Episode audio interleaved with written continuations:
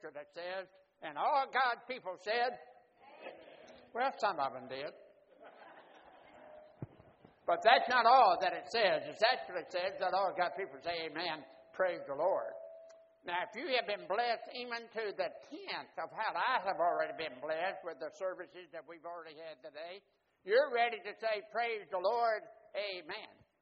So therefore, I just like for us to go ahead and say amen, praise the Lord, and if that doesn't make you say glory, I don't know what would, so let's just throw that on, and let's give all three of those. Would you do that with me? And all God's people said, amen, praise the Lord, hallelujah, glory. Now, I want you to pick out your favorite expression of those, and you give yours when I give mine. Let's see what it sounds like. Are you ready? And all God's people said, hallelujah. I like that. You guys bless me. Thank you very, very much. Have you ever considered all of the paradox of the cross? I preached a whole series of sermons one time that was a close on Easter Sunday morning. And as I was considering that, I decided just to throw all of my attention on the cross. And as I started thinking about that, I started realizing all the paradox of the cross. For example, the cross was an instrument that was created for death and thousands of men died on the cross. But there are people here today that can testify I found life at the cross. The cross is a symbol of hate. If you want to know how much that man hates God, all you got to do is just look at the cross. If you want to know how much that God hates sin, all you got to do is the cross.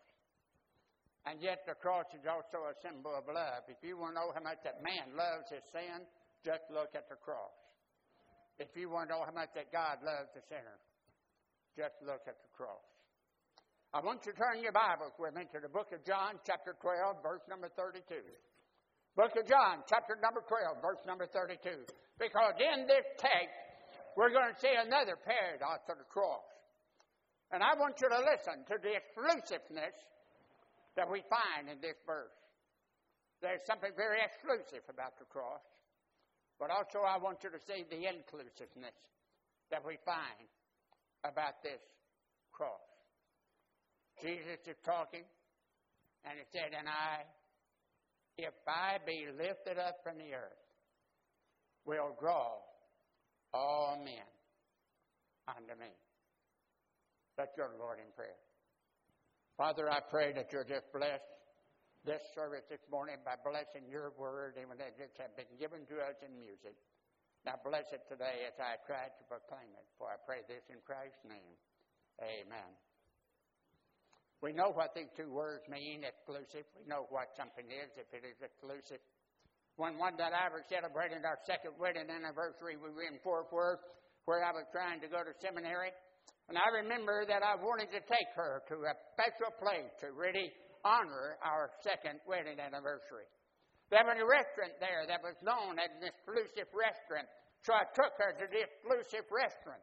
We parked our car in their exclusive parking lot. We walked through their exclusive doors. We sat down in their exclusive chairs. We looked at their exclusive menu. We looked at their exclusive prices, and then we got up and included ourselves right out the door.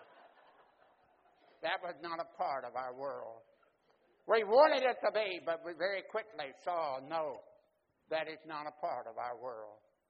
And yet we know what it is to be inclusive, don't we? To be included. One of the most amazing things that I have experienced in all of these years of trying to be a preacher, and I've been preaching now for over 68 years, and one of the most amazing things that I have discovered in all of these years of preaching is the inclusiveness of God's people. We can go to a church where we've never been before. Nobody knows us. We don't know anyone. And yet, before the revival is over, we feel like that we have been included into their family. And we feel like that now they have accepted us. They have included us. Now, I want us to look at this text because in this text we see the exclusiveness of the cross. And I, if I be lifted up, but we also see the inclusiveness, will draw all men unto me. Look, first of all, at the exclusiveness of the cross. There's something very exclusive about this statement. Now, there's a lot of statements in the Bible that are absolutely true, but they're not exclusive. Pharaoh said, I have sinned against God. Was that the truth? Absolutely. Was it exclusive? No, sir.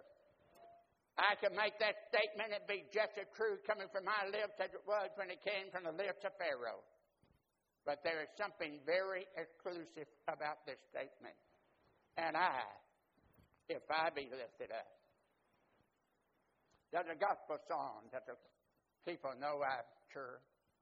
And I know I'm not quoting it exactly right, but it goes something like this. Just suppose God had searched through heaven trying to find one that would be willing to go to that cross to die for you and me. Just suppose he had searched through heaven. Dear friend, what if he had done that? What if God said, I'm going to find someone to go to that cross to pay the price for the sins that people have done?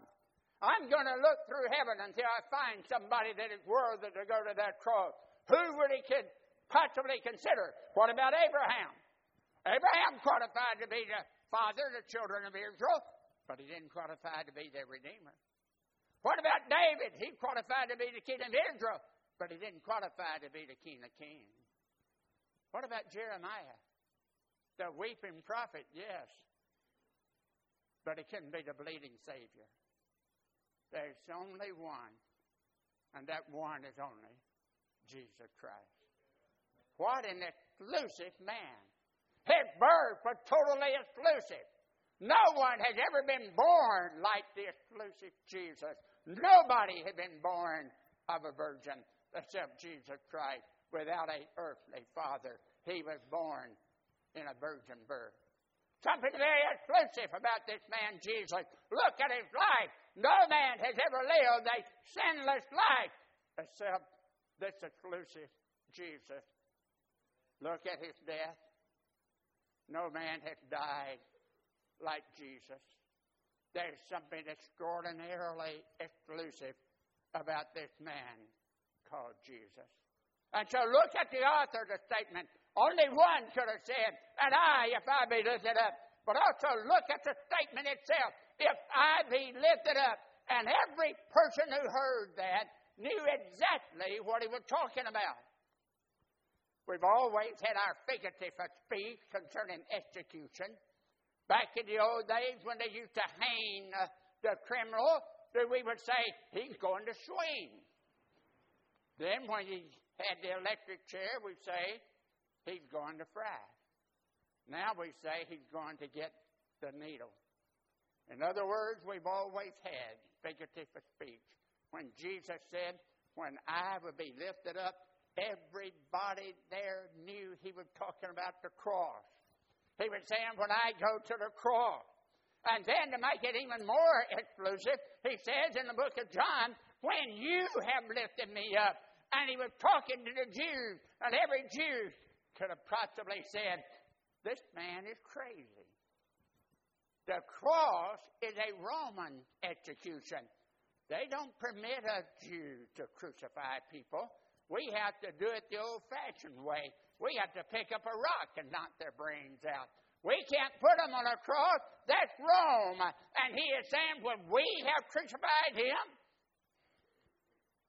But Pilate, when he saw that he could avail nothing, he washed his hands and he turned Jesus over to the Jews. Oh, they used the Romans as errand boys to do the task but it was an exclusive manner in which he went to that cross. But it wasn't just a Jew that crucified Jesus. It was every one of us that drove the nails through his hands and through his feet. Every one of us are just as guilty of the crucifixion of Jesus as that Roman soldier who took that hammer and drove that first blow upon that nail. We all have been guilty of the crucifixion of Jesus, but Jesus was very exclusive when he said, When I am lifted up, when I go to that cross. When I was about 13 years of age, I was sitting on the front pew of my little country church where I was a member, looking at my brand new Sunday school quarterly. And it was such an awesome picture for it showed the boy Jesus being about my age, standing in the doorway at the carpenter shop, stretching out his hand and stretching, and behind him, as he looked into the sun on the horizon, behind him was the perfect form of the cross. That artist had gotten the correct picture. It doesn't matter where we find Jesus in his life. Look at the night that he was born. See the shepherds as they're running from the hills heading toward that manger. See the fading glory of the angels. See all of that moment and look far enough and surely there's a shadow of the cross. Look at Jesus at the age of 12 in the temple. See the glory of that beautiful temple. But there is a shadow of the cross. Look at his baptism. Look at the Jordan River. See the beautiful river. See the greenery along the river. See the blue skies, the white puffy clouds. But somewhere in there, there's that shadow of the cross. It followed him every day of his life until finally it cemented itself on a hill called Golgotha. And there on that cross, he died. Something very exclusive about that. He died. Have you ever realized how much that God risked in becoming human? God risked everything. If it is possible for God to commit suicide, this, but the possibility of it. You say, Brother Ernie, what in the world do you mean? Simply this. The question that theologians have asked for generations is, was it possible for Jesus to have ever sinned? And it's divided into two different camps. One said no because he was perfect God. The rest of us say yes because he was also perfect man. A temptation is not a temptation unless there's a possibility. I will never, ever be tempted to jump out of a perfectly operating airplane in a parachute.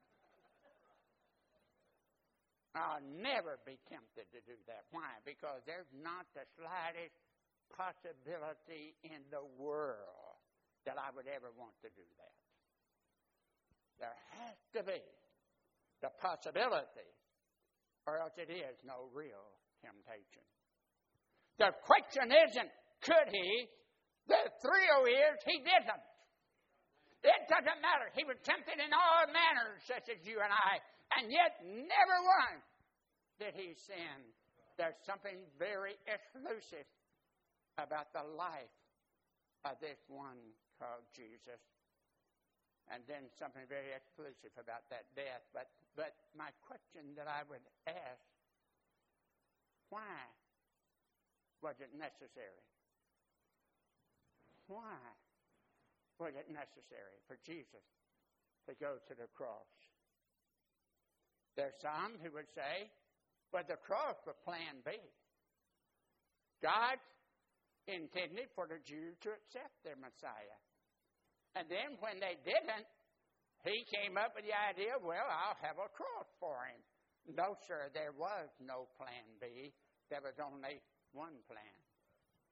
The cross was Jesus' destiny even before the foundation of the world. The cross was his destiny. When I was a freshman, I went to a Baptist college. Do you know why universities are known to have so much knowledge? It's because every kid that goes to the university goes knowing everything. And then when he leaves, four years later, he realizes he's leaving knowing nothing. And he has left all of that knowledge there. And 30 years, it just completely culminates until finally it becomes all of that places of knowledge. Well, we young freshmen, we had the answer for everything. And I remember we preacher boys sitting around and had this deep discussion. What if Jesus had died some other way other than the cross? Do you remember when Herod wanted to kill him as a baby? Do you remember how that Herod sent his soldiers down to Bethlehem to kill all the boy babies? But God had already sent Jesus to Egypt. But what if Herod had been successful? What if instead of going to the cross, Jesus had died being held by the angels as a old soldier had taken that sword and chopped him in two, and his blood had spilt there on the dusty streets of Bethlehem. Would that have been the payment for your sins and for mine? Do you remember how that his own city citizens wanted to throw him off the cliff in Nazareth?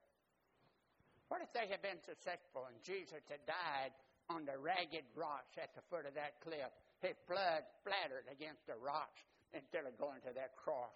Would that have been the payment for your sins and for mine? Or oh, we were just a bunch of foolish young men because there was no other way for Jesus to die. His destiny was the cross.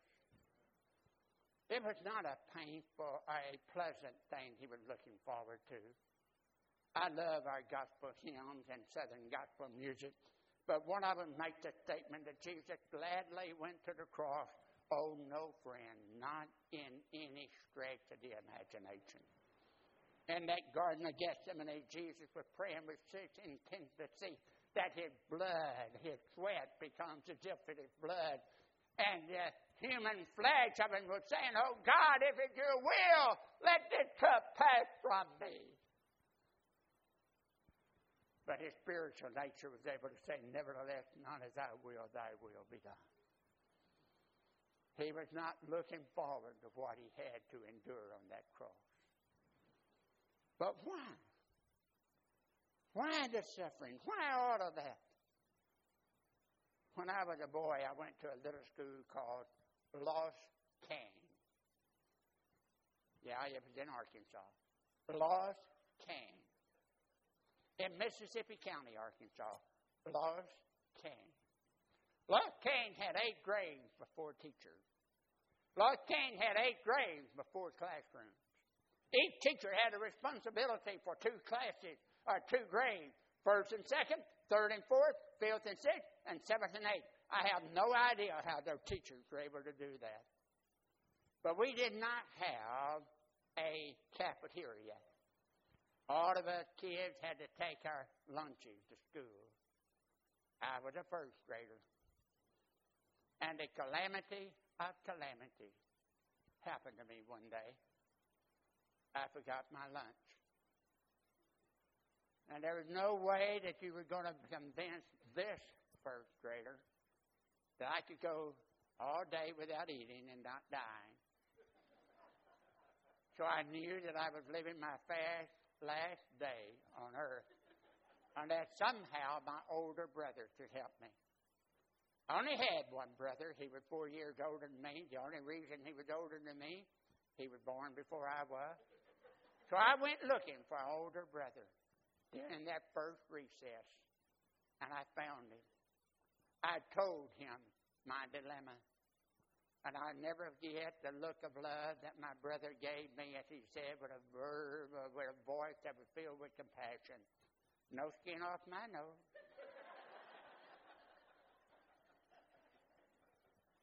I started crying. He said, Oh, don't cry. Let me tell you what to do. He said, When dinner time comes, go across the gravel road, go to Mr. Ramey's store. And then get yourself a bologna sandwich, get yourself a soda pop, get yourself an ice cream bar. I said, Bill Wayne, I don't have any money. He said, That's all right, you don't need any money. Just tell Mr. Ramey to charge it. I had never heard that word before in my life. I said, but I don't have any money. He said, you don't need it. Tell him to charge it. And so he helped me with that word, charge it, charge it. I'd never heard that before. Lunchtime came. I walked across that gravel road. I walked Mr. Ramey's store. I asked for my bologna sandwich. I got myself a soda pop. Got myself a candy bar, and then Mr. Ramey who by this time had grown to be 10 feet tall, looked down at me and he said, That'll be 25 cents, boy. I looked up at him and with a quiver in my voice and with my knees shaking, I said, Charge it. He looked down at me and he said, You are Liburn Perkins, boy, aren't you? I said, Yes, sir. He said, All right, son, I'll charge it. I got my stuff and started out the door not knowing what in the world had happened. I sat on the front porch of that little country store eating my sandwich, trying my best to comprehend what had just taken place. All of my young life, I have been looking for magic words. At last, I have found it. If you know charge it, you don't need any money. But of course, you know what I didn't know. Later on that week, my dad went by, and Mr. Ramey said, Lib, your little boy was in here the other day, and he must have forgotten his lunch because I had to put it on the tab for him. Dad said, How much was it, Mr. Ramey? He said it was 25 cents. And my dad paid my debt. Go with me to the Old Testament. Every time one of those little animals in the Old Testament was sacrificed, every time that holy man, be he a prophet or a priest, but every time that holy man took that knife and sliced the throat of that little animal, and the blood spilled out there on that altar, that holy man could have lifted that bloody knife towards heaven and could have said, Charge it, God, charge it. Because, friend, the blood of bulls and the blood of sheep could never pay for the sins that you and I have committed.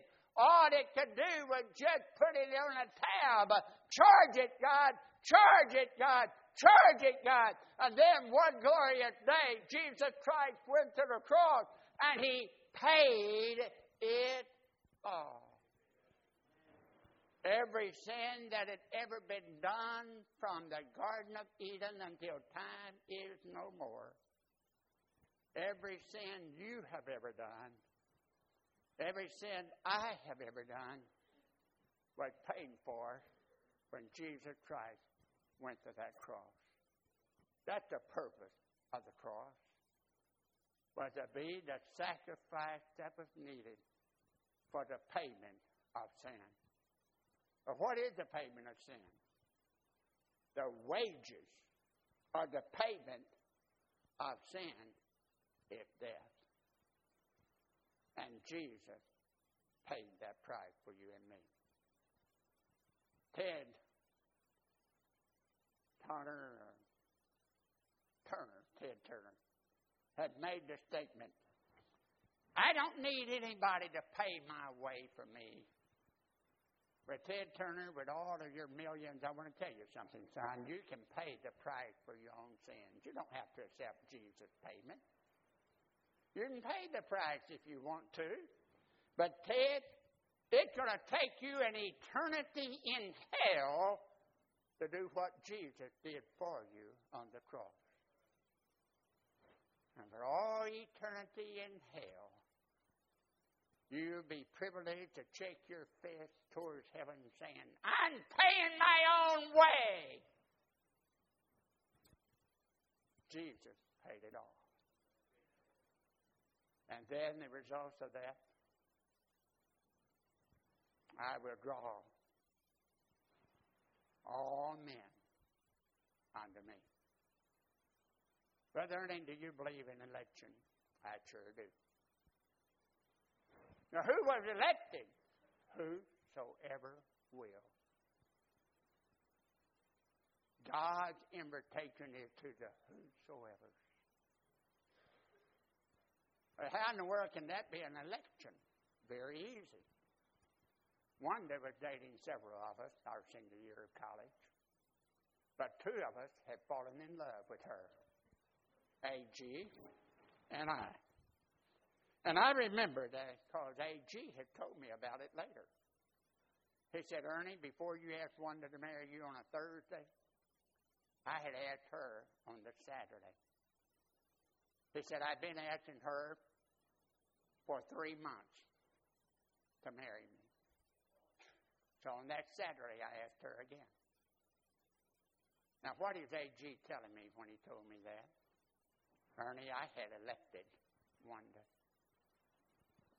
or AG, had you elected her for a purpose? I sure had.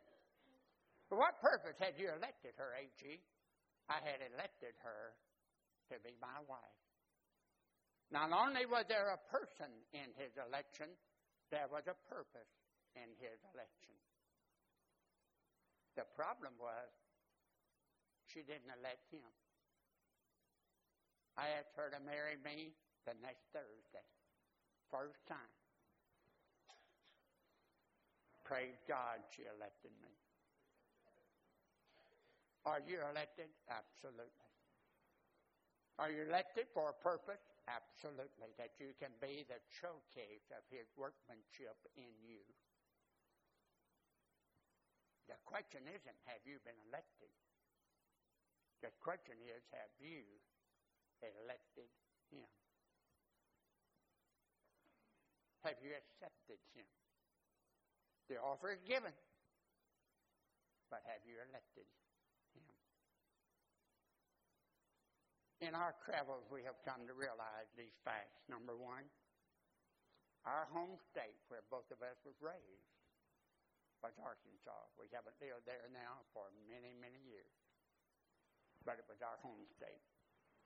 But we have come to realize that out of all the states, Arkansas is considered an inconsequential little state. We have come to realize that in the state of Arkansas, Mississippi County is considered a little inconsequential county up there in the northeast corner. If you go to Mississippi County, you would consider that Lost Cane, out by the floodway, miles from the nearest highway, is a very little non significant community. If you could have gone to that community over 70 years ago and would have said, Do you know where the Libern Perkins family live? They could have told you, Yeah, Lib is a sharecropper down on Mr. Vashbinder's place. A very non consequential family in our community. Libern is the community grunt, a matter of fact. Oh, tell me about the family. Well, there's Joe, his wife. And then he had two very common, non important boys. Billy Wayne, and then there's a little one called Libern Ernest Perkins Jr. But what about? Well, he's a little non consequential kid, has a hearing difficulty, Taught funny, very few people can understand him, small for his age. But one day God sent the Holy Spirit out of heaven. And God, the Holy Spirit, found that inconsequential state, that little forgotten county, that little backwood community, that little small family and found that little nine year old boy who had only been in Sunday school two times my entire life before I could remember, but who came to a tent revival. Now that tent revival realized for the first time that things were not right between me and God. Had no way of knowing how to get it right. But I began to listen to a radio preacher every Sunday morning which I'm so glad my mom and dad let me do because we didn't have electricity and we had to use the old battery radio.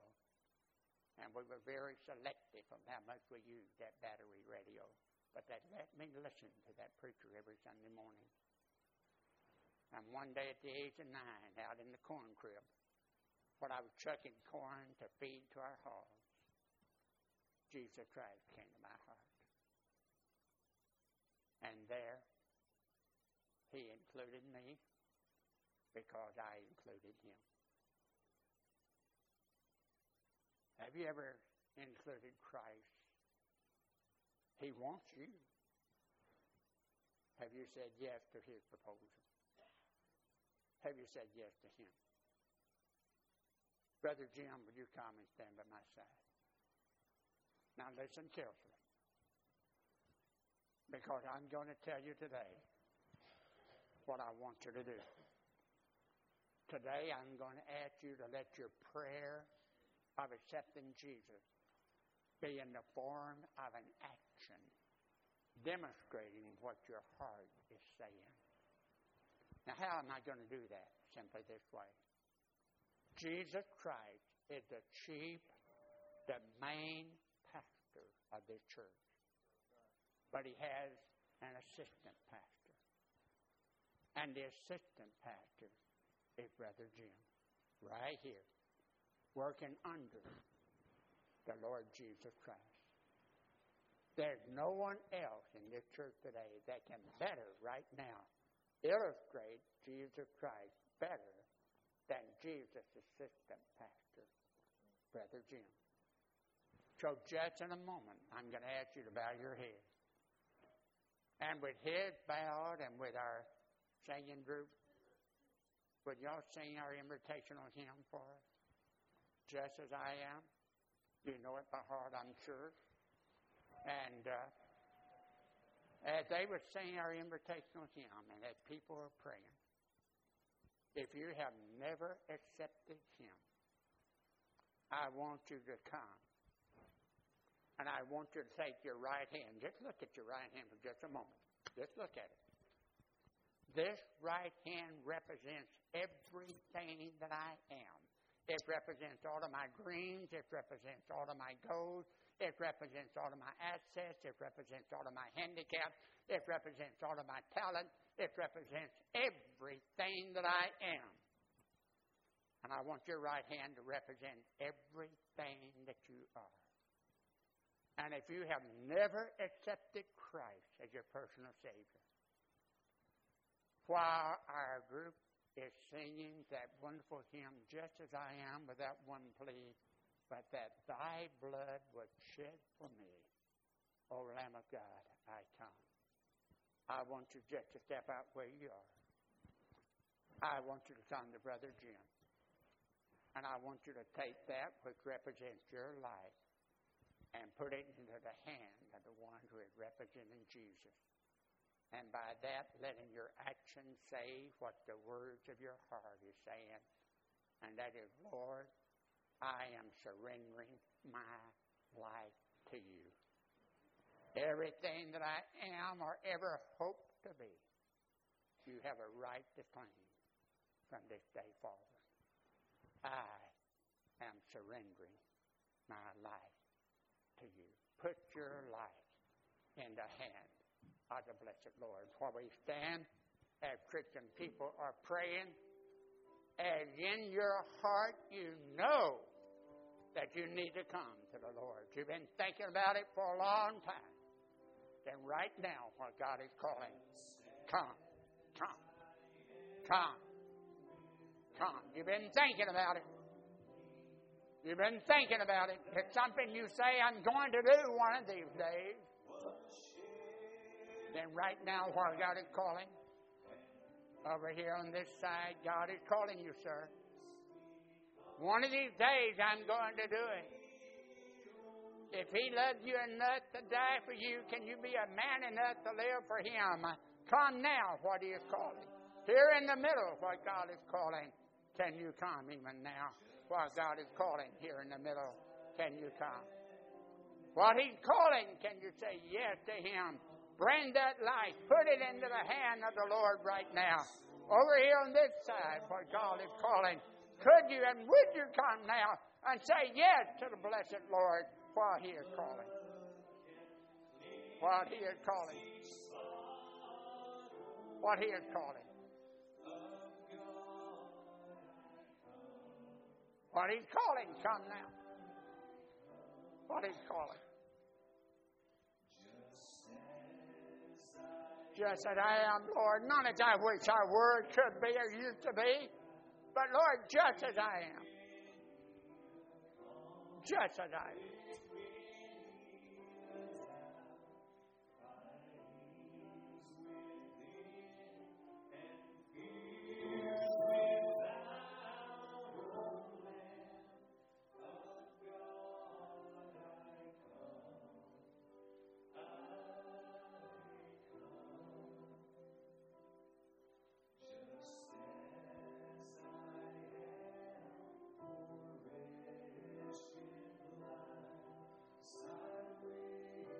He's calling. He's calling.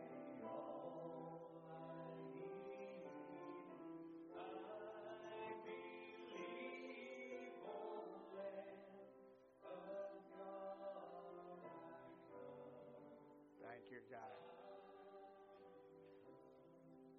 Look at me for just a minute now. In 68 years of preaching, Brother Ernie, how many people have you talked to one on one about the gospel, encouraging them to accept Christ? I have no idea. But I can tell you one thing. Everybody who said no, almost without exception, used the very same statement. And I bet you Brother Jim could verify that it happened in his ministry too. Almost without exception, the person would say, I'm just not ready. More than any other one statement, almost exclusively, that has been the statement, I'm just not ready. Do you know what the one statement that I've heard more than any other right after a person has gotten saved? The one statement that I've heard more than any other right after a person got saved is this I don't know why I put it off so long.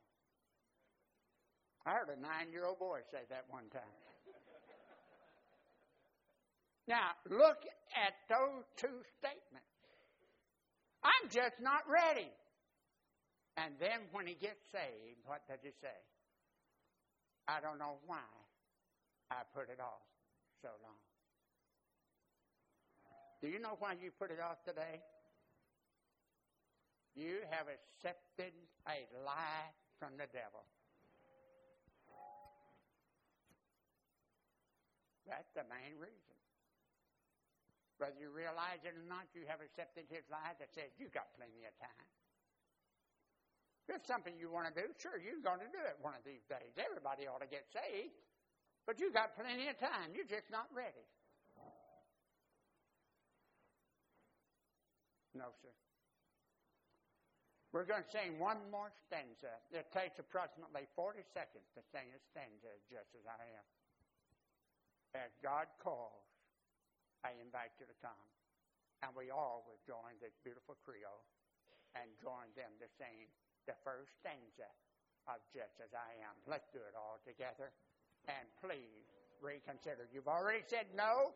Please reconsider and say yes while we sing the next and last and then I turn it over to Brother Jim. Come now. Come now. Come now. Come. Come. Come.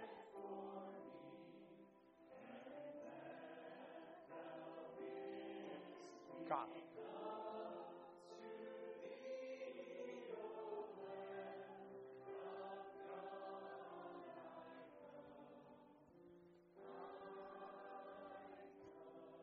Thank you. I'm turning services over to Brother Jim, but I want to do something that you've been trying to do for the last 10 minutes. You've been trying your best to look at your watch, but you didn't want me to see you do it, so therefore been every which way. So I want you right now to just go ahead and look at your watch. Everybody, look at your watch. Now, my watch has about four minutes past 12, okay? I want to make a promise to you. I'm going to be preaching another four times, I believe. Now, listen. I promise you, I will not keep you past 12 in any of the other services. Pastor, I turn the service over to you.